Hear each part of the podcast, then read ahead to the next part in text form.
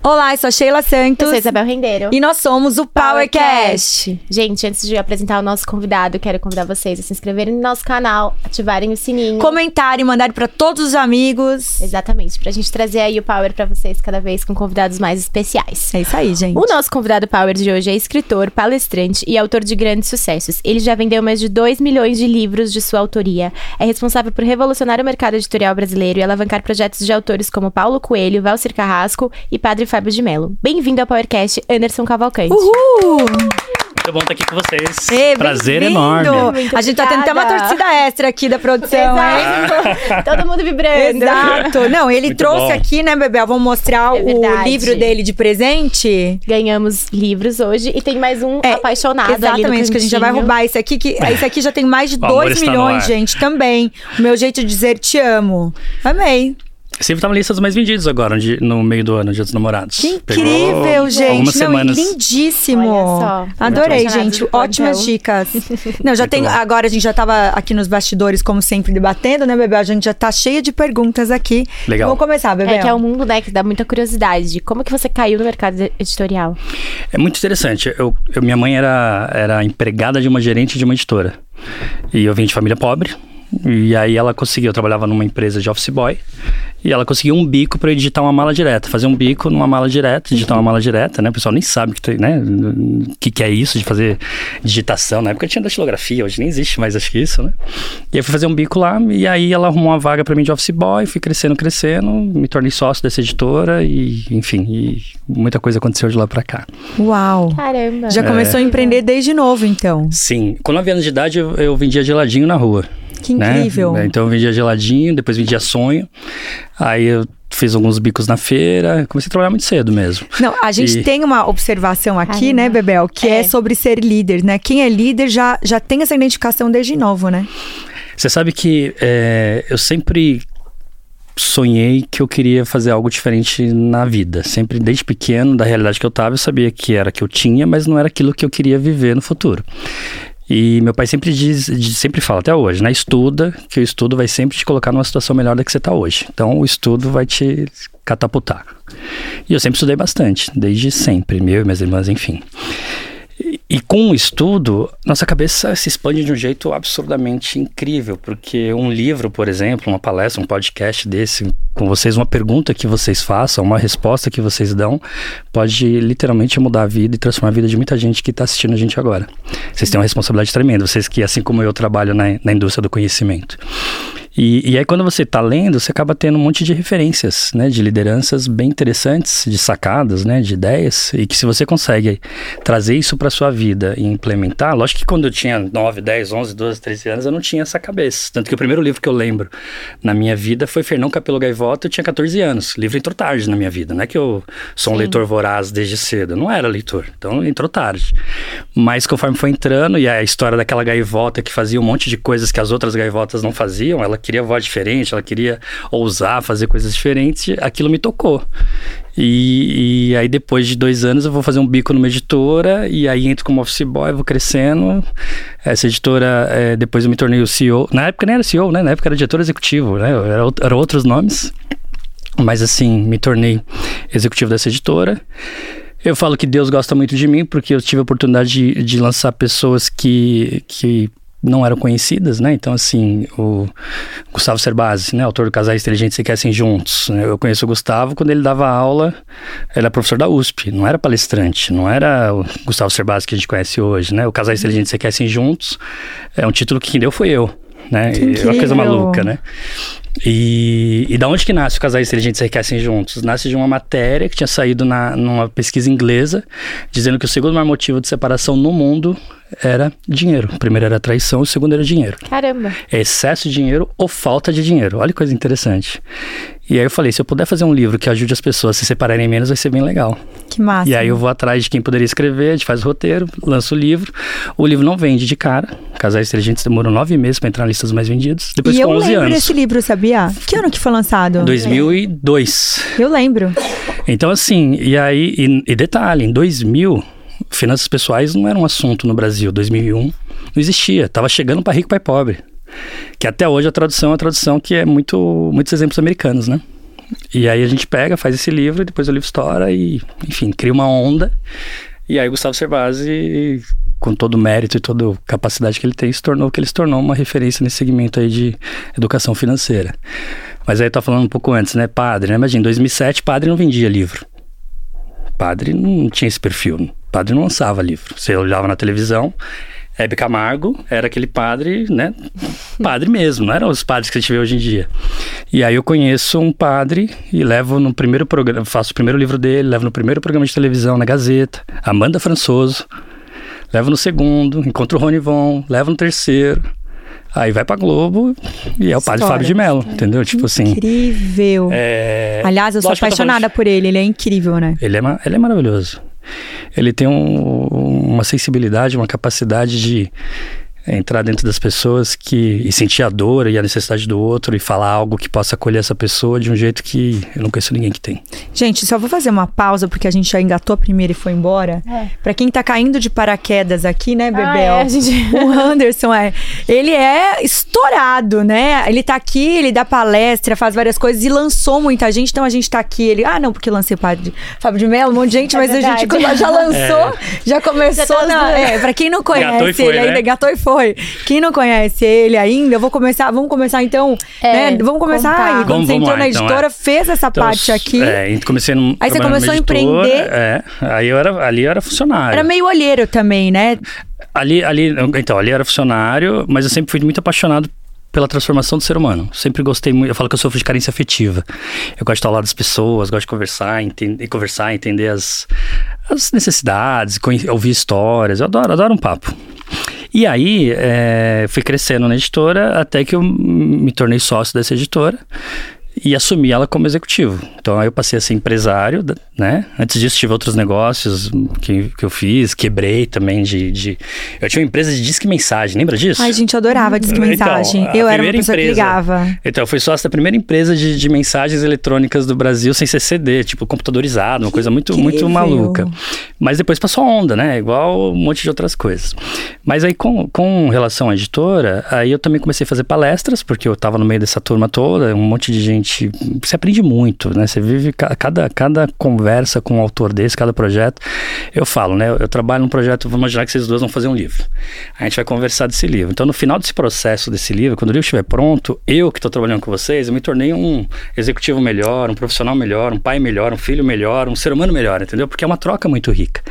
E eu tinha a oportunidade de viver isso o tempo todo com esses monte de autores, É autores de tipo a educação. gente aqui no Power, né, Bel? É, que sai aprendendo sempre. Cara, é muito Realmente. impressionante. E, e aí eu curtia bastante essa, essa experiência e aí comecei a fazer palestra. Imagina, em 2003 fui fazer palestra no Japão.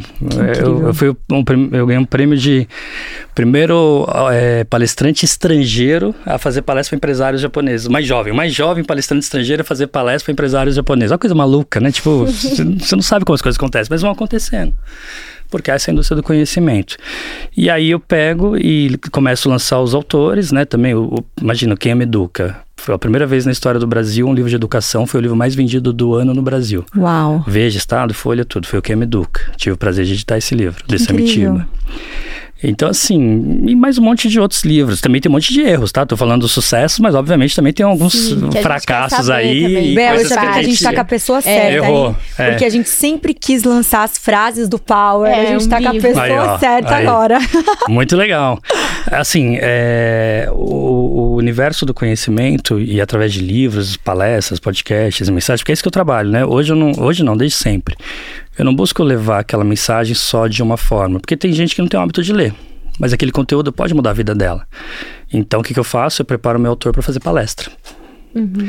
Tem gente que, que. Então, tem palestra, eu tenho publicidade que a gente trabalha, tem seminário, né? Porque palestra é um- uma corrida de 100 metros rasos, né? Palestra você tem ali 50 minutos, uma hora para incendiar tudo.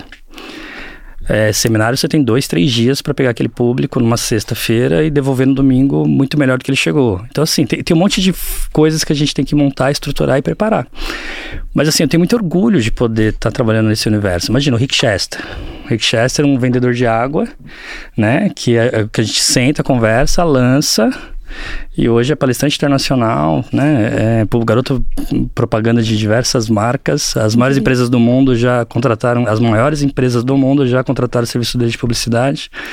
E a gente faz essa gestão toda de, de da carreira dele. Então, lógico que eu não faço sozinho, né? Tem uma equipe maravilhosa, tem a Fátima que tá ali, que é muito uhum. boa, e tem outras pessoas também no meu time que ajudam muito. Mas a gente para o tempo todo e pensa, como que eu transformo a vida das pessoas?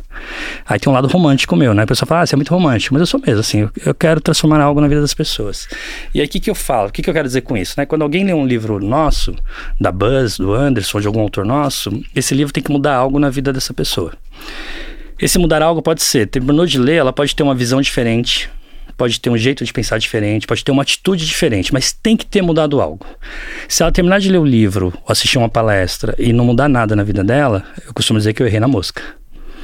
Por isso que o modelo de negócio nosso, na Buzz, né, a, é, a gente só trabalha com dois livros por mês. A gente lança dois. É. Por quê? É o que a gente dá conta de lançar. Nossa, e é muito. É. Então, Se mas... você avaliar, é muito. Mas assim, se pegar editoras do tamanho nosso, vamos dizer assim, de, de resultado, de performance, tem editora que lança 32, Uau. 28, 40. É, tem editora que lança 52 títulos no, no mês. Tô chocada. As grandes editoras. Mas qual que é o nosso modelo de negócio? Eu lanço menos para lançar melhor. Então, assim, a capa, a cor, o texto, a palavra, a vírgula, a gente é muito cuidadoso, assim, em cada coisa que a gente faz, porque a nossa missão é transformar a vida do leitor em algo que ele realmente possa expandir o, o que ele está buscando, né? Ele possa encontrar o que ele está buscando. E tem dado certo, tanto que a editora Buzz é a editora com maior venda per capita no Brasil, proporcional ao número de títulos versus giro. Que legal. Eu tenho um monte de pergunta, Bel. Pode fazer, porque senão. Qual que é o critério para você pegar um, um livro, um projeto? São alguns, mas ineditismo, sabe assim, tem muita gente querendo lançar mais do mesmo. Você olha hoje nas redes sociais, tem né, muita gente fica repetindo a frase pronta. Uhum. E pior, tem os que repetem e mudam o crédito, né? Assume o crédito da frase. Então, assim, para nós, ineditismo é importante. O que é ineditismo? Não é inventar roda. Você pode falar de vendas, pode falar de relacionamento, pode falar de propósito, porque é um problema que vai ter daqui a. Né, relacionamento, daqui a 100 anos, a gente vai ter problema de relacionamento no mundo. Sim. Só que com um outro olhar, com uma outra proposta, trazendo a sua experiência a sua visão de mundo para esse assunto. Então, quando a gente fala de ineditismo, é o que, que você traz de novo com relação a esse assunto que faça sentido a gente dar voz para você e levar sua mensagem para o mundo? Porque no fundo é isso que nós fazemos. A gente leva a sua mensagem e potencializa ela para o mundo, né? Uhum. Então, ineditismo, ineditismo é uma coisa legal que a gente gosta bastante. A outra coisa é, é verdade absoluta, que eu chamo. O quanto que você está querendo ensinar para os outros é uma verdade absoluta na sua vida. Tem gente que quer falar de liderança e nunca liderou ninguém mas é porque vai ser importante lançar um livro para a marca dele, para o nome dele. Puxa, isso aí na Buzz não cola. Sabe assim, ah, eu quero falar de maternidade ou paternidade. Você é pai, você é mãe? Se você não é, Cara, não, mas eu quero vender curso. Você vai, vai para outra editora. Na Buzz você não vai ter seu livro publicado, porque a gente acredita muito na energia das coisas, sabe? Assim, tipo, uhum. tipo, se você tem uma verdade absoluta, se você acredita naquilo mesmo, você vai é, acordar mais cedo e dormir mais tarde para viabilizar o seu sonho, o seu projeto. E a gente gosta de gente que tem essa, essa pegada, entendeu? Uhum. Legal e vai embora. Tem... Eu, quero, eu quero fazer uma pergunta curiosa, que eu acho o máximo, editora, né? Nesses anos que teve essa mudança, né, das pessoas ficarem mais na parte digital, o que vocês fizeram com essa mudança? Dentro da empresa mesmo, no negócio, tipo, né, que deve ter tido uma mudança super sim, significativa. Sim. Eu sou consumidora de livro, amo, e eu gosto de comprar o livro-livro. Ai, que bom. Eu sou a que vai, eu amo livraria. eu amo livraria, amo. Eu também. Eu vou na livraria, tinha uma época que eu comprava muito mais livro do que eu podia ler né? Mas, eu chegava, gente, eu chegava, falava, nossa, eu chegava lá, já, já tinha alguns que eu já ia com a ideia, que já indicavam, e, e, os outros que eu ia pesquisando. E passava um tempão dentro da livraria. Então, a experiência livraria é uma delícia. E é, eu vi muitas livrarias, eu tô falando a nível nacional, mas tô falando aqui em São Paulo, né? Eu vi muitas livrarias saírem, né, de cena nesse, desses anos pra cá, 10 anos pra cá, infelizmente. E, obviamente, tem muita gente que gosta de comprar online, tem muita gente que gosta de ler online, porque consegue colocar muitos livros lá dentro. Para essa geração que nem a minha, ou para essas pessoas que gostam de ler livro como eu, que mudança que teve dentro de uma editora, dentro do negócio em si? Vocês tiveram que se digitalizar? Sim, você acha sim. que é, é importante é, deixar de lado o livro em si? O que, que aconteceu, assim, com, com esse meteoro que foi, né? O, o Covid, vamos dizer assim, né, tudo que aconteceu nesses últimos tempos.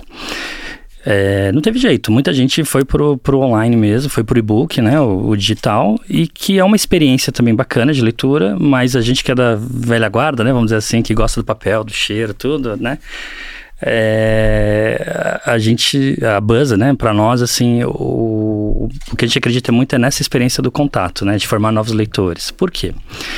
Porque quando você vai pro, pro, pro e-book, você tá lendo, tá absorvendo aquilo, mas você tá deixando de lado tanta coisa legal, porque vamos imaginar, você tá, você tá com livro, você quer fazer uma anotação, você quer. É, tem gente que não gosta de dobrar página, mas quer dobrar uma página, você tem o um acabamento, né? Você tem ilustração, você tem espaço que você escreve no livro, né? Vários livros você tem coisas que você pode escrever e atividades que o autor te propõe, a, te desafia a, a fazer. Então, assim, como que nem esse livro do Meu Jeito Dizer Que Te Amo? Tem um lugar que você cola uma foto sua com, seu, com a sua esposa Máximo. ou com seu marido, né? Você tem uma assim, tipo, experiência tipo, você não consegue, Exato, você não consegue fazer isso no, no, eletrônico. Mas teve um crescimento bem grande, assim, de, de, de venda de digital, áudio também, né? Hoje mesmo eu tive reunião com, com o maior player do mundo de, de audiobook, também que é uma coisa que vai crescer cada vez mais, que está vindo para o Brasil e que vai vai ser uma nova. O Powercast está aí para é. ser fala, falado, né? A gente, a gente começou é, começando com essa ideia que está mudando o mundo, as pessoas Total. colocam em escuta, Total. não precisa só assistir. O tempo todo, exatamente, né? o tempo todo. Eu tô, faço academia ouvindo. E, e, então assim, a gente mudou. E aí nessa parte do, do, do, digital, que assim, né? A gente fala do online e do offline, né? Então a gente tem esses dois, dois mercados, mas assim, o que a gente quer é o ser humano em todas as possibilidades que ele tem de viver uma experiência, de aprender um pouco mais sobre a vida e o viver. É isso que a gente busca. Teve crescimento, mas assim, a gente sabe que o mercado editorial está passando por uma fase muito difícil há alguns anos, você tem toda a razão. As principais, as duas maiores livrarias do Brasil estão em RJ, né? Uma Saraiva e uma livraria Cultura. Imagina que coisa mais triste. Muito triste. O Rick Chester fala que toda vez que fecha uma livraria é como se fechasse um hospital, mas um hospital da alma, né? Da, da, da essência, da, do ser humano. E é verdade, é isso que está acontecendo. Mas aí cabe a nós, né? Estimular o hábito da leitura como? Fazendo livros que eu falo que é livros profundos e gostosos de ler. Porque também separar para pensar, o brasileiro não tem o hábito de ler. Aí ele vai até a livraria, pega 40, 50 reais, 30 reais do bolso e compra um livro. Aí ele começa a ler, o livro não é legal. O livro não pega ele. Quanto, quanto tempo ele vai demorar para comprar um outro livro? Então, também assim, o quanto que a gente tem que ter o compromisso, né, de, de fazer conteúdo que realmente tem uma construção, um roteiro, uma contribuição e, e faça essa entrega para o leitor, essa experiência. Sim. É, um podcast de vocês, né? A pessoa tá lá, ela tá dedicando ali o, o tempo dela. Ela tá, tá na academia, ela tá, tá cuidando do filho, tá botando para dormir, com o foninho no ouvido, tá, sei lá, tá fazendo tantas coisas. Então tem que ser muito rica essa experiência.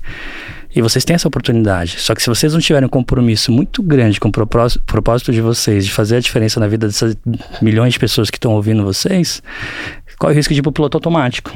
E o piloto automático é quando é mais uma entrevista, é mais um livro, é mais um, uma palestra, entendeu? E aí não faz muito sentido. Então, assim, o que a gente busca cada vez mais é trazer essa, essa, essa referência né, para os nossos autores e para os nossos leitores do quanto você precisa estar de fato comprometido com aquilo que você acredita e levar isso para o mundo, né? Porque assim não é fácil você ser, ter sucesso, né? O, o, o Gaudense falava, né? Sucesso é você em cima de uma árvore e 30 pessoas sacudindo para você cair, né? Fazendo força para te derrubar. E quando você para para ver, é, muita gente queria estar onde vocês estão, mas quantas estão dispostas a pagar o preço? Né? Essa é a verdade. Não é todo mundo que está disposto. Tem autor meu que fala assim, ah, pode vender nossas palestras, a gente vende as palestras deles, né? Então, ah, pode, quero fazer palestra todos os dias, quero... E eu sempre falo, ó, cuidado com o que você pede. Porque dizem que Deus só sabe dizer uma única uhum. palavra, sim. Mas não para tudo que você pede, que não é um pai mimador, mas para tudo que você acredita. Então, se você acredita nisso, esteja preparado, porque é isso que vai acontecer, né? E a gente trabalha para isso e depois você vai passar em casa só para trocar mala e a roupa suja. Mas aí você não tá vendo esposa, você não tá vendo marido, você não tá vendo filho, você não tá. Cara, mas assim, o que, que você quer da sua vida? Precisa entender o que você quer. E aí, se você tiver verdade absoluta, tudo fica mais fácil. Não se dá pra raso, ter tudo, né, gente? Não, não dá. Tudo não dá. Tem que ter não escolhas. Dá, não dá, não é. dá. E, e, na vida é assim, né? Você ganha, você ganha, você escolhe uma coisa, mas você vai perder outra. E tá tudo Sim. certo se o que você tá ganhando tem maior valor. Por isso que né, o, o título é o que realmente importa, mas quando a gente fala de tomada de decisão, a pergunta é o que, que é maior? Né? Então eu tô, tô na dúvida entre isso e isso. A gente vai ganhar um, vai perder o outro. Mas o que, que é maior? Né? Nesse momento da minha vida, talvez seja isso. Nesse momento da minha vida, talvez seja dedicar meu tempo, minha tarde para fazer gravação de conteúdo que possa chegar, né? Porque imagina, isso aqui é, eu falo que livros são sementes em busca de almas onde possam germinar, uhum. né? E, e a gente não sabe onde vai parar. E vocês, imagina, com o conteúdo digital, para onde que vai? Quantos países do mundo vocês estão sendo ouvidos? Então, assim, tem muita responsabilidade, tem que ter muito cuidado, sabe? Você tem que. Por quê? Porque Tá tudo conectado. É verdade, gente. Às vezes a gente recebe, às vezes não, a gente recebe vários recados e as pessoas falando sobre isso. Ontem mesmo eu recebi uma mensagem falando: Sheila, tá mudando a minha vida. Isso é uma coisa muito impactante, né? É sensacional. É, é as coisas que a gente fala assim, que bota a cabeça no travesseiro e faz a gente dormir uhum. tranquilo. É. É, isso é o que dignifica a nossa vida, é o que. Não, a gente tem muito compromisso. E Sim. principalmente com conteúdo, né? Responsabilidade. Né? Até vou pegar um adendo ali na minha pergunta. Quando você fala, né, que tem dois livros por mês e já estão anos na estrada como editora, né? A gente está falando de empreender com uma editora aqui hoje. É, que que, que, fórmula você tem de sucesso, né? A Bel já perguntou o que, que vocês fazem para começar, mas tem, deve não ter uns três pontos, assim, que vocês é, sabem que a pessoa vai dar certo. É, é, tem eu tenho algumas premissas, eu não tenho a fórmula, mas assim, a gente tem, a gente tem algumas premissas que, que, que norteiam bastante. A primeira delas, assim, a gente não negocia os nossos valores. É, o que, que significa isso? Se, se, se o autor é muito famoso, muito conhecido e vai vender pra caramba, mas a gente não vê verdade naquilo, a gente não lança ele. O primeiro autor da Buzz é um, um sujeito chamado Marcos Rossi. Um, um, ser humano incrível. Ele não tem os braços e ele não tem as pernas. Aliás, vocês poderiam trazê-lo um dia aqui. Tem uma doença rara chamada Hanhart e ele nasceu sem os braços, sem as pernas. Quando ele nasce, o médico desmaia, o pai dele desmaia, é uma sucessão de desmaios na, na sala do parto.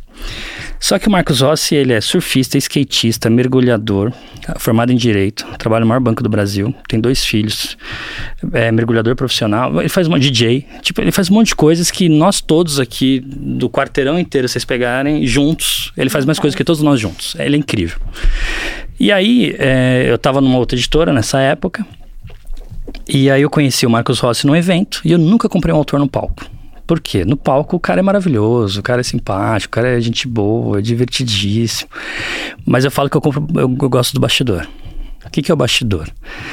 Aquele cara que na recepção trata mal a recepcionista do hotel porque a calça que ele usa é mais cara do que o salário dela, esse cara não consigo, eu não tenho, eu não tenho maturidade para trabalhar com uma pessoa assim, entendeu? É mais forte do que eu. Então assim, não, não rola.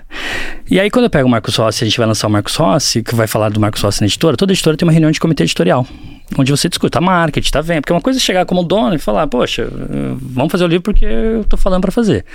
Outra coisa é envolver todo mundo, falar do projeto e todo mundo vir. É diferente. E se eu acredito em energia em verdade, tem que tá vender a ideia conectado. e todo mundo comigo.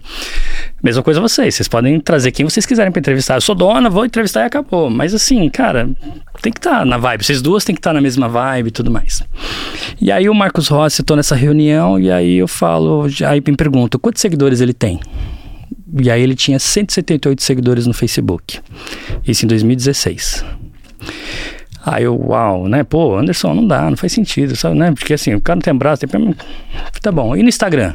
Aí eu procurando o Instagram dele para ver tal, tinha visto a palestra dele, tinha dado uma palestra no evento e depois tinha sido a palestra dele quando eu conheci.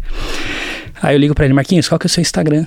Aí ele fala assim, Anderson, não tem Instagram. eu falei, putz, como assim, né? Então as chances só estão piorando. E eu não consegui aprovar esse projeto. Não, não aprovei. E eu lembro que o último argumento que eu falei foi assim: eu falei, olha, não, vocês não estão entendendo, não é que ele merece ter o livro dele publicado. As pessoas merecem ler o livro dele. E eu saio dessa editora e monto a Buzz. A Buzz nasce aí. O livro número um da Buzz é o Marcos Rossi. E o Marcos Rossi foi lançado é, na Buzz em dezembro de 2016. Em janeiro, fevereiro, ele já era best-seller na listas mais vendidas da Veja e tudo mais. Eu já vi a história dele, eu ia falar isso desde o início. A história dele é sensacional, então. E, e, e, a gente vende 26 palestras dele naquele. A gente lança a palestra dele em março, em nove meses. Ele foi para fazer o evento da Red Rock Mundo. Que incrível. Entrou cantando, ele canta, entrou cantando Sinatra. Piada, ele faz tudo. Não, ele faz tudo. Não, ele faz tudo, faz tudo. Aí você fala assim, ou seja, se eu tivesse ido pelos nomes, porque assim é fácil lançar gente que tem um monte de seguidor, de tudo. Mas, cara, eu quero mais da vida, entendeu? Eu quero realmente, tanto que o slogan da Buzz é né, você que vira a página, a página que vira você. Então a gente é muito, um pilar nosso é esse, assim, é, é de realmente não negociar o que a gente acredita, não negociar os nossos valores. Então, se eu acredito que eu tenho que lançar o livro do fulano, mesmo que ele não tenha seguidor, mesmo que não tenha nada, né, sabe assim, quantos autores, Gustavo Cerbasi, Padre Fábio de Mello, Caio Carneiro, Caio Carneiro, seja foda. Eu, imagina, é o autor mais vendido do Brasil por dois anos consecutivos. Quando eu conheci o Caio Carneiro, o Caio Carneiro, gigante no universo do negócio dele, muito forte, mas nunca tinha escrito um livro né? Não, não, não era um palestrante de, das empresas como é hoje, era, era um outro momento.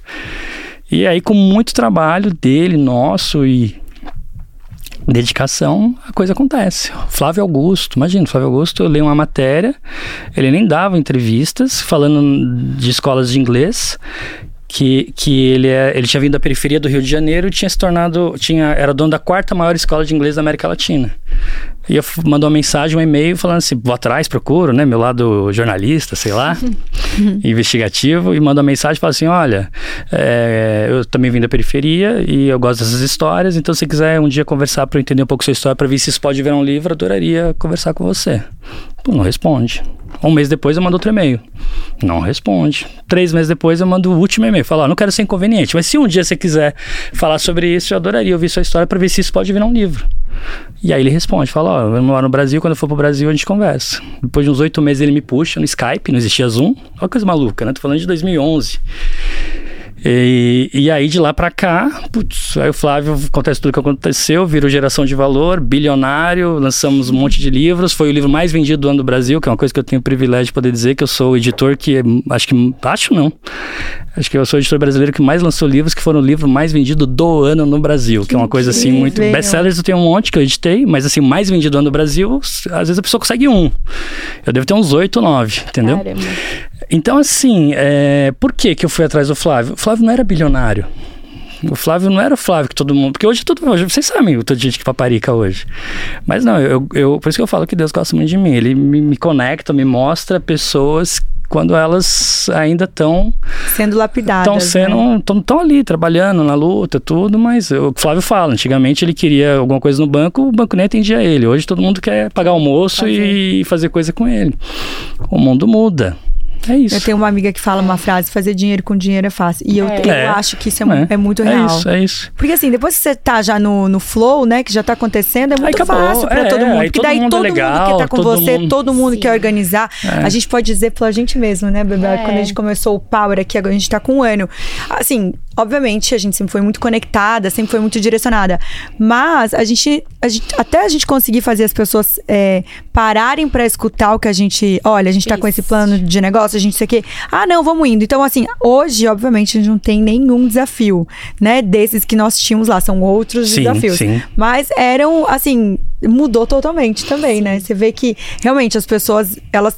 Isso é, é, é feio.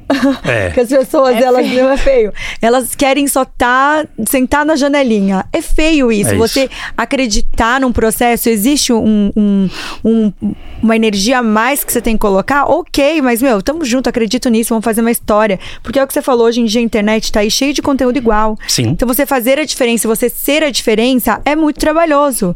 E graças a Deus a gente encontra, é. Né? Fátima tá aqui também, Gigi também tá aqui. Galera de estúdio, graças a Deus a gente é muito abençoada, né, Bel? Sim. E sempre encontrar com pessoas que vestem a camisa com a gente. É perfeito isso. E isso que você tá falando, Sheila, só pra você. Qual que é o maior desafio que vocês vão ter a partir de agora? Não ficar deslumbrada. Porque assim, o aplauso, as capas de revista, participar de programas de televisão e rádio, ser convidada para um monte de evento né, num espaço premium e tudo mais, receber um monte de, de presentes. É, é muito fácil você se perder. Então, assim, conseguir. É, é, e eu conheço vários, várias pessoas que se perderam. Então, assim, conseguir manter essa, essa, esse promo, né? Essa, essa essência de realmente estar tá dentro, é, tá olhando para dentro de você e não deixar. Porque assim, no, no, final do dia, cara, quando apaga a luz, é você na sua cama com a pessoa você. que você ama, ou, ou, ou, lendo o livro que você gosta. Sabe assim, no final do dia é isso. E, e o que realmente importa, né? Agora eu vou, vou, vou falar, do, vou entrar no livro, é, que cada um vai ter a sua visão, mas assim, o que eu defendo é que, a, que as coisas que realmente importam na vida, elas custam zero Sabe assim, eu te amo do, da pessoa amada custa zero.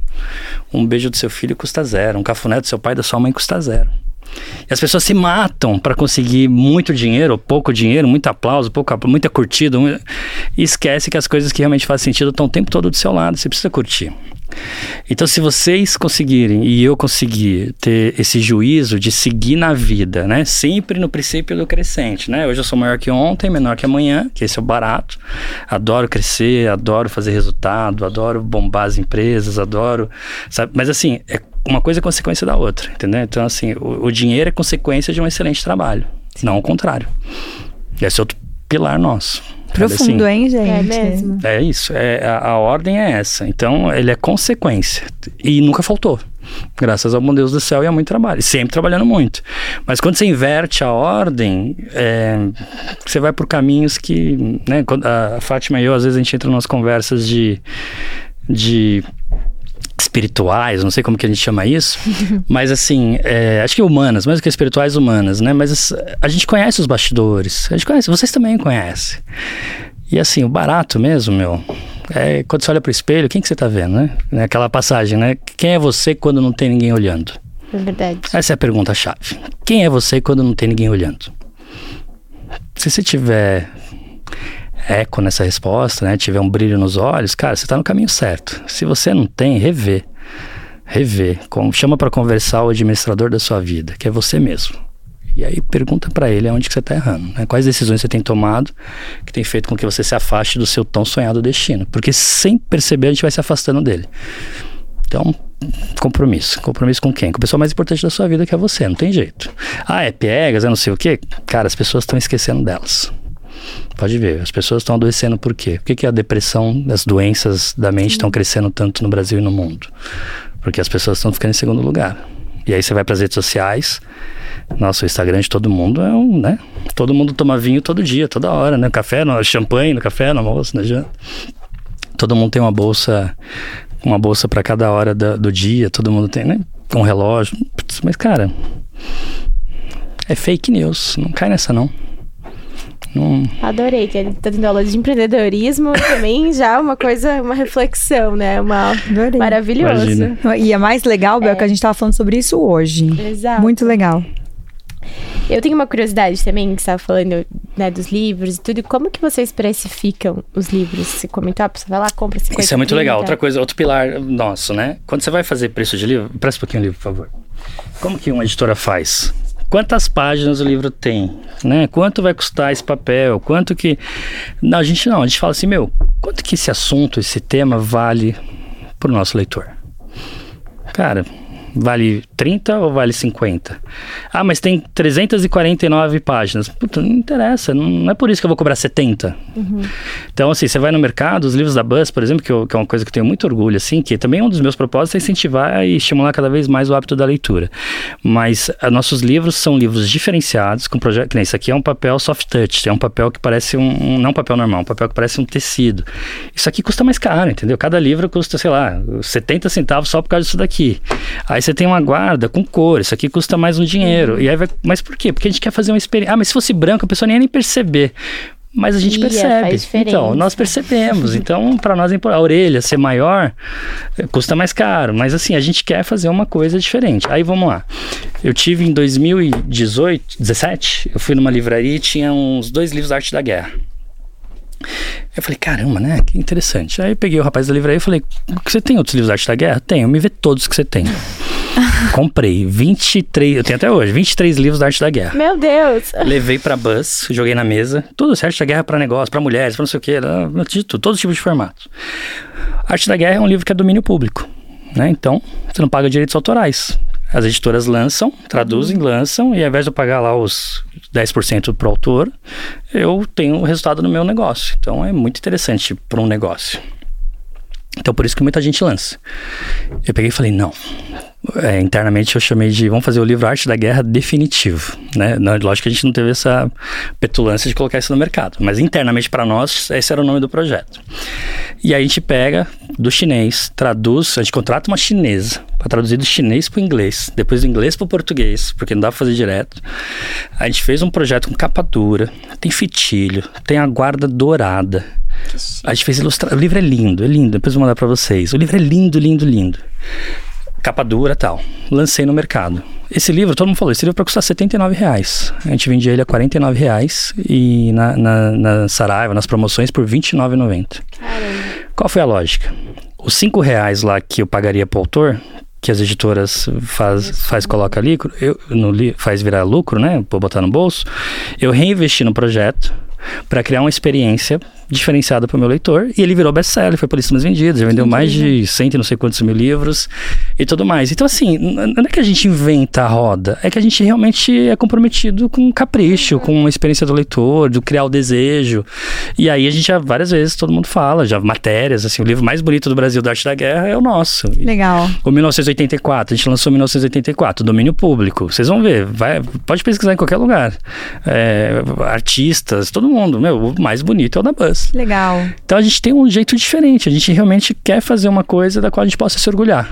Esse é um, pro, é um dos nossos pilares também. Até quero continuar aqui você essa pergunta para você continuar falando sobre o livro. É quantas pessoas são envolvidas para fazer um livro em média? Ah, umas desde a, de quem escreve. 18, vai.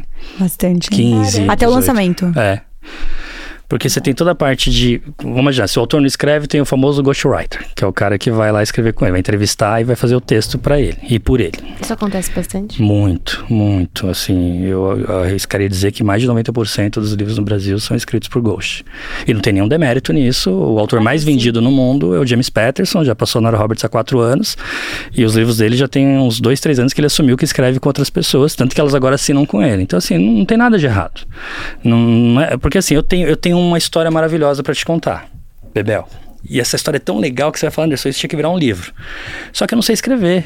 Eu não tenho tempo para escrever, eu não tenho paciência para escrever. Putz, não tem nada de errado. Então, eu contrato um jornalista, alguém preparado, né? No caso nosso, a gente tem os nossos ghosts exclusivos da Buzz, que são pessoas que usam o nosso jeito de escrever, o nosso método, que também a gente tem o nosso método, né? A gente tem nossos ah, segredinhos também. Conta aí, conta tem aí. nossos segredinhos.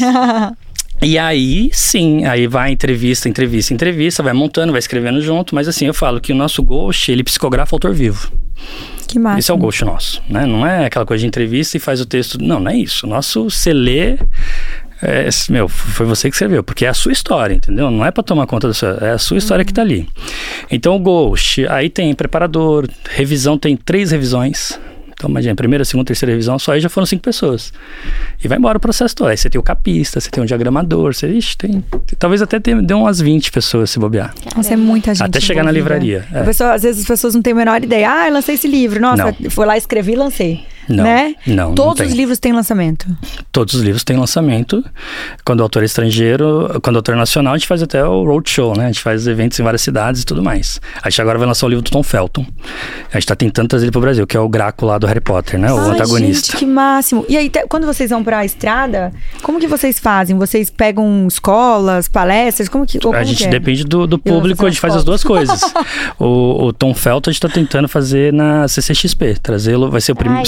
Gente conseguir, se ele topar vir pro Brasil, que agora morreu a rainha, a gente tá nessa história aí de, de aguentando aí, aguardando os 10 dias do luto lá para voltar a ter as respostas. Mas se ele topar vir, vai ser o primeiro painel literário dentro da CCXP lá da Comic Con para 4 mil pessoas falando de. Imagina, a Buzz vai ser responsável por fazer o primeiro painel literário junto com a CCXP no mundo, no maior evento do mundo de. Meu, vai ser incrível, né? Que então, incrível. só que ele precisa. A gente tá tentando trazer. Mas agora na Bienal a gente trouxe dois autores. A gente trouxe uma autora polonesa, autora do 365 Dias, que é aquele filme erótico do, filme, do Netflix. Uh -huh. A gente trouxe ela pro Brasil. Que máximo! Aí ela aprontou, a gente levou ela pra praia, ela foi inventar de fazer topless. Gente do céu. Gente. Ideia Aqui no Brasil que não aconteceu. é tão assim, gente. ai, ai. Cada história que a gente tem que vocês não fazem ideia. Nossa. É que gringo às vezes vem aqui, a Exato. primeira vez, acho que o Brasil é super liberal. Porque lá fora pode, na Europa sim, principalmente sim, pode. Sim. Como assim é liberal, mas não é, né? Nossa, mas cada, cada história ai, que, que, a gente tem. E, e aí vocês e é fazem, fazem é, no, a nível. Tem a, a, os lugares já que vocês gostam de ir, assim? Tipo, ah, a gente faz essa rota aqui sempre é, muda assim, conforme. De, depende muito do perfil do leitor, do, do, público. Mas assim, tem, tem autor que, por exemplo, o Nordeste para ele é muito forte. Tem autor que é mais o Sudeste, Centro-Oeste, enfim. Aí a gente vai. Cada, cada, projeto é um projeto. Isso que é muito legal, assim, que me fascina no meu negócio, porque não tem rotina. Cada livro é um livro. Cada momento é um momento.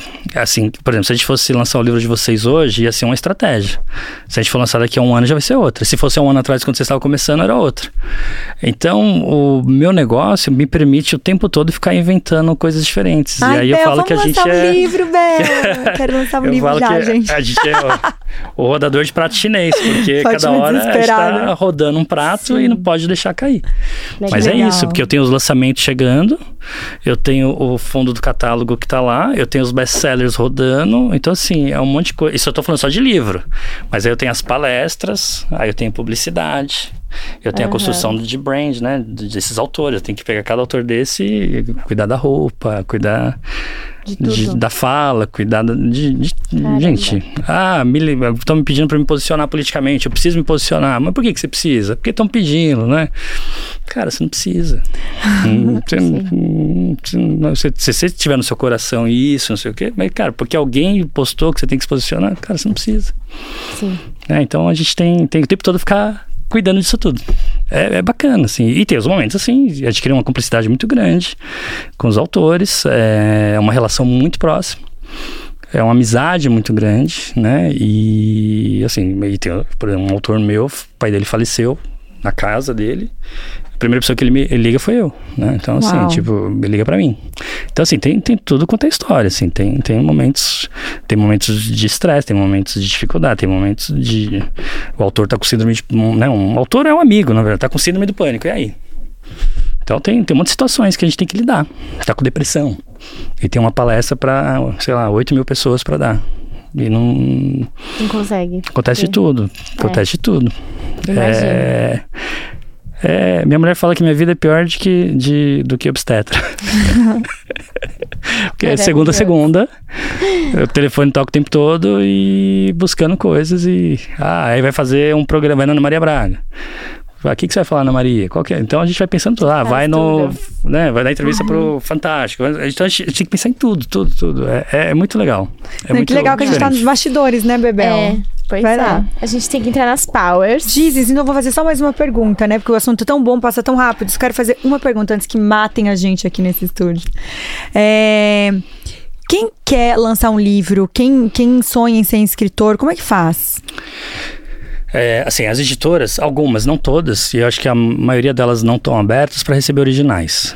É, e é um dilema, porque o, o quem quer escrever um livro quer chegar numa editora e, e mandar. Hoje eu tenho um livro escrito para mandar um original, ou quer saber como que faz para escrever.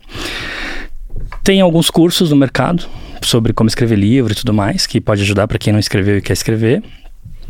É, mas assim, se você já tem o texto, tem o material, você vai chegar numa editora, aí tem um negócio chamado originais, que toda editora teoricamente tem, tem aberta essa possibilidade de você mandar os originais. Só que as pessoas não sabem como fazer isso, porque imagina, é igual você vai procurar um emprego. Você faz o quê? Você faz um currículo legal, você verifica se escreveu direito, faz uma revisão, faz tudo bonitinho. Tem gente que manda o material de qualquer jeito, tem gente que manda o material falando, olha, eu sou o novo Paulo Coelho, né? sabe umas coisas meio assim? Aí já, já desconecta, né? Não, você não chega. Eu falo, gente, é igual uma paquera, você vai chegando, você vai conversando, você vai Se seduzindo, você não apresentar chega direito. já, fa- né? Então, e, e, e às vezes os autores fazem isso, na sede, na crença de que o livro dele, real- porque ele acredita que ele é o novo Paulo Coelho, não é, não é que ele tá, ele realmente acredita naquilo. E talvez ele seja, mas assim, na sede de querer mostrar que ele é mu- muito bom o material dele, ele atropela, e aí já desconecta, já começa errado. Então assim, eu falo, tem muita gente que chega errado. Tanto que eu tenho uma aula, né, eu tenho uma imersão chamada Os Bastidores de um Best-Seller, que é uma imersão que eu faço presencial de dois dias. E nessa imersão, uma das aulas é sobre como chegar numa editora, como que você prepara o material, como que você se conecta, né? Uma dica que eu dou é Toda, toda semana tem lançamento de livro das editoras em alguma livraria. Você quer lançar o livro pela editora X, pela Buzz. Meu, vai ter lançamento da Buzz de um autor. Vai lá no lançamento. Vai estar lá o editor, vai estar lá o dono, vai estar lá a pessoa de marketing, compra o livro, pega a fila, conversa, se aproxima. E aí você já conheceu a editora, já pegou um nome, já pegou outro nome. Aí no outro dia você liga e fala: Oi, tudo bem? É, queria falar com a Bebel. Ou, É, queria Bebel, olha, ontem eu tava no evento, tal, tal, tal. Você que é do editorial, né? Você lembra que eu falei com você? Eu sou aquele lá, putz, eu tô com material, como que... já é diferente. Você já fala, pô, cara, aquele cara de ontem, não, eu lembro dele. Não, é, então, assim, putz, é ser gente. Sim. É manter a humildade e, e ser gente. Agora, é difícil, porque as editoras recebem muito material, né? A gente recebe por semana 25, 30 livros Cara, Uau. originais. Bastante coisa. E todo mundo quer que você responda ontem. A gente não dá não conta. É assim. A gente pede seis meses. Eu ia, é. eu ia, falar, deve ter. Imagina a quantidade de gente que lê. Que a gente pede seis meses. Muita coisa. Mas olha que interessante, né? Em 2007, quando um, alguém me liga e fala assim: Olha, tem um livro aí de um padre, tá aí, tá mais de um ano aí, vocês não dão resposta, tal, uhum. tal. E na época era papel. E a gente tinha uma salinha sei lá, uns 6, 8 metros quadrados, um monte de papel, papel. Eu falei, gente, acha aí um livro de um padre, não papel sei o que, tal, tal. Padre. E aí acha, eu levo para ler, leio na madrugada, porque ele ia estar em São Paulo no outro dia, Taubaté, né? Que na época, quer dizer, até hoje.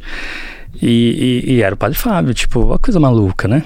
Ficou lá um ano engavetado. É, e só ligou porque um outro incrível. autor, um outro autor, né? Você falou agora, né? Que quando vocês começaram, vocês usaram os contatos de vocês. Também é isso. Eu, eu, a gente pode chegar numa editora. Todo mundo conhece alguém, conhece alguém, conhece alguém que conhece alguém de uma editora, né? Então, é, é, é ser um pouquinho mais estrategista, né? Ser um pouquinho menos artista, porque ele, a pessoa escreve e ela fala, gente, nossa, meu livro, minha obra, minha mensagem. E é o que eu falo para meus alunos, assim, né? É, eu sou autor e editor, né? Muito, acho que eu sou no Brasil o único autor e editor best-seller. Como autor eu sou best-seller e como editor também. Mas por quê? Porque eu não tenho uma pegada comercial. Eu sou muito comercial, sou muito focado, orientado para resultado. E eu sou um cara que adora escrever, adoro texto, adoro mexer. Na, eu escrevo à mão, meus livros são todos, eu tenho todos os manuscritos meus à mão. Que máximo! Eu, eu escrevo à mão até hoje. Eu não consigo escrever, eu edito os livros à mão. Que incrível. Eu não consigo no computador. É um, um, eu vi uma pesquisa que diz que quando você escreve à mão, você acessa os dois lados do cérebro ao mesmo tempo. Para a mulher é mais fácil, que a mulher consegue fazer isso, o homem não tanto. nem, nem, tanto. Mas é, eu escrevo à mão e, e é um, uma coisa diferente de tudo. Que incrível, demais, eu tô encantada. Eu teria, teria, duas horas de power com ele. É. Bel, vai lá. Vamos lá, para as power questions, então. É, qual é o maior desafio do mercado editorial hoje? Criar novos leitores. Incentivar o hábito da leitura com aumentar esse mercado de leitores. Teve a onda lá do Crepúsculo, né, do uhum. Harry Potter, que criou um monte de um jovem leitor, mas hoje a gente precisa criar uma nova onda, que estou feliz agora que está vindo uma onda de young adult, de novo, né? E os livros estão crescendo, mas é criar novos leitores. Essa, esses jovens têm que ler para crescerem e se tornarem adultos que leem, que incentivam o hábito da leitura, né? A leitura, a primeira responsável para criar alguém o hábito da leitura é a mãe, depois os professores da primeira e segunda infância, depois o pai. E você ensina alguém a ler lendo. Então, é, acho que esse é o maior desafio do mercado editorial brasileiro. Eu ia perguntar agora, qual que é o perfil do... Vocês conseguem traçar um perfil de, do, do leitor? De, por idade. É. Por, tem várias pesquisas, inclusive da CBL, do SNEL e tudo, que mostram esses dados. É, mas assim, o número vem, vem aumentando, mas é, é, muito lento, é muito moroso, né? Você pegar e olhar que uma Argentina tem um hábito de leitura 10 vezes maior do que o brasileiro. Uau! Né? Uma Itália, você fala, poxa, tá errado, né? Está muito, muito atrasado. Concordo. E aí você vê que a iniciativa pública não favorece, não estimula isso, é pior ainda. Então, a gente tem uma longa jornada pela frente. E vocês podem ajudar muita gente. Cada vez que vocês trazem alguém que e fala da importância de ler dos livros, é, Não, a gente recebe vocês estão contribuindo. Livro. Hoje eu perguntei para Bel, a gente a Bel tá conseguindo maratonar mais rápido do que eu, porque ainda eu leio os que eu, a gente recebe aqui, os meus de stand-by ainda. Então vai, eu leio três livros ao mesmo tempo, se deixa ah, eu gosto. É isso aí, é isso aí. É legal. É legal, né? Tem gente que acha que é maluquice, mas eu sou desses malucos também. Eu também adoro. Eu também gosto e eu leio também no no Kindle. É. Tipo, no e-book. Fico no, É verdade, você adora ler Adoro, confesso que eu gosto é, também. É, como eu tenho muito original, muita coisa para ler, muitas vezes eu baixo e, e, vou vendo, mas aí quando eu vou editar, eu preciso, eu preciso do, do impresso, espiralzão e... Não, eu gosto, é. mando foto pra Bel. Às vezes tô lendo de é. madrugada, eu vou tirando foto. Olha, esse aqui na é, página tal. Não dá pra tirar foto, tipo, quer dizer, dá, mas não é a mesma coisa, uma foto Sim. de um livro. Ficou tipo aquela, aquela telinha, assim. Mas eu, eu gosto porque dá pra anotar também, tipo, você seleciona. Sim. Aí você faz o comentário e você vê quantas pessoas selecionaram o, o mesmo trecho. parágrafo que você, umas coisas assim. Aí eu fico super curiosa, tipo, ai, olha isso que eu selecionei várias Olha que legal. Foi o ponto de vista que mais pessoas viram também. Muito bom, muito bom.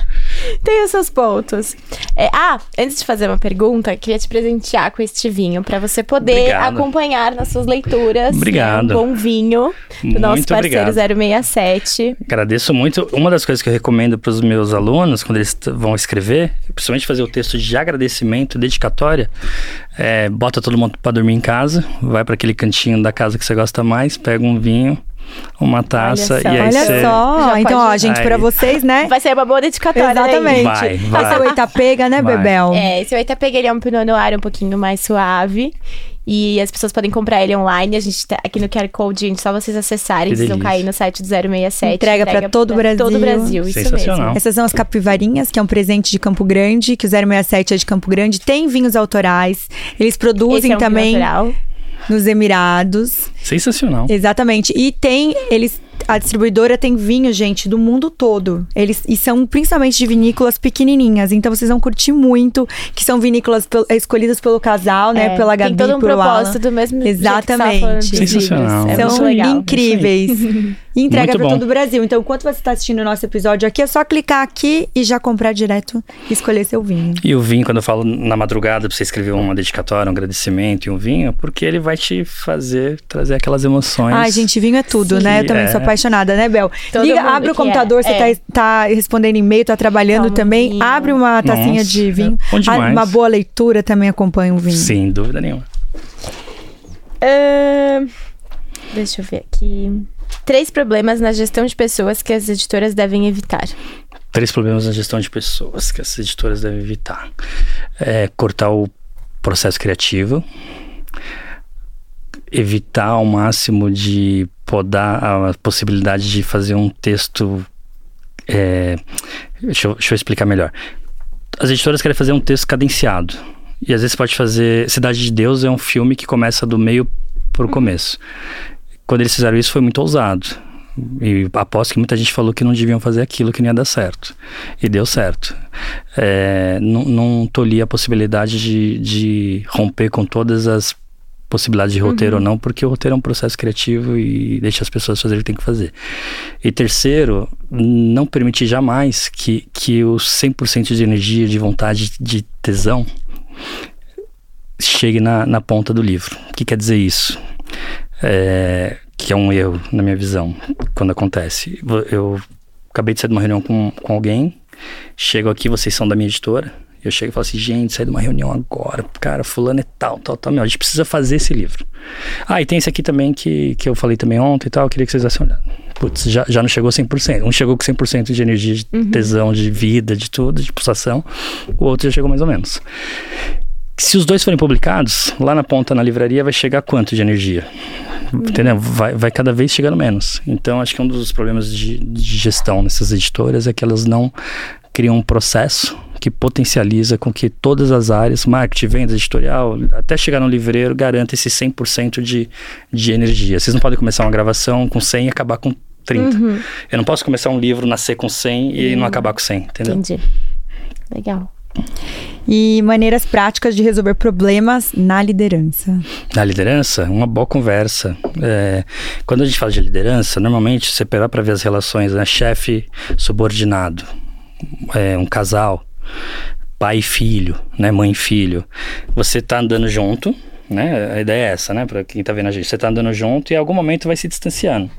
Quando o chefe chama para conversar e faz um feedback, puxa para perto, continua na mesma direção. Se você demorar muito, vai criar um caminho que não se encontra mais. Por isso que os casais se separam, por isso que líderes e liderados se separam e tudo mais. Como que você faz para trazer para perto? Tendo uma relação de confiança.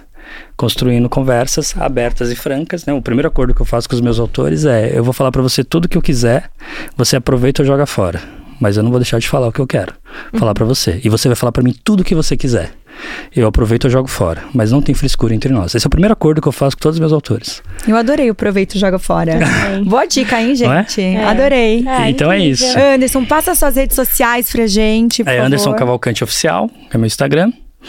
E buzzeditora.com.br, que é o site das obras aí que a gente busca tornar esse mundo um lugarzinho um pouquinho melhor. Ah, Obrigada, incrível. gente, Obrigada Obrigado a amor. vocês. presença. Prazer E enorme. vocês, gente, compartilhem com todo mundo. Não se inscrevam, não se esqueçam de se inscrever em nosso Se canal. inscrevam Se inscrevam. canal. Se inscreve aí. Então, mandam pra todo mundo. E até a próxima, gente. Obrigada, um beijo. Beijo. Tchau. Tchau, tchau.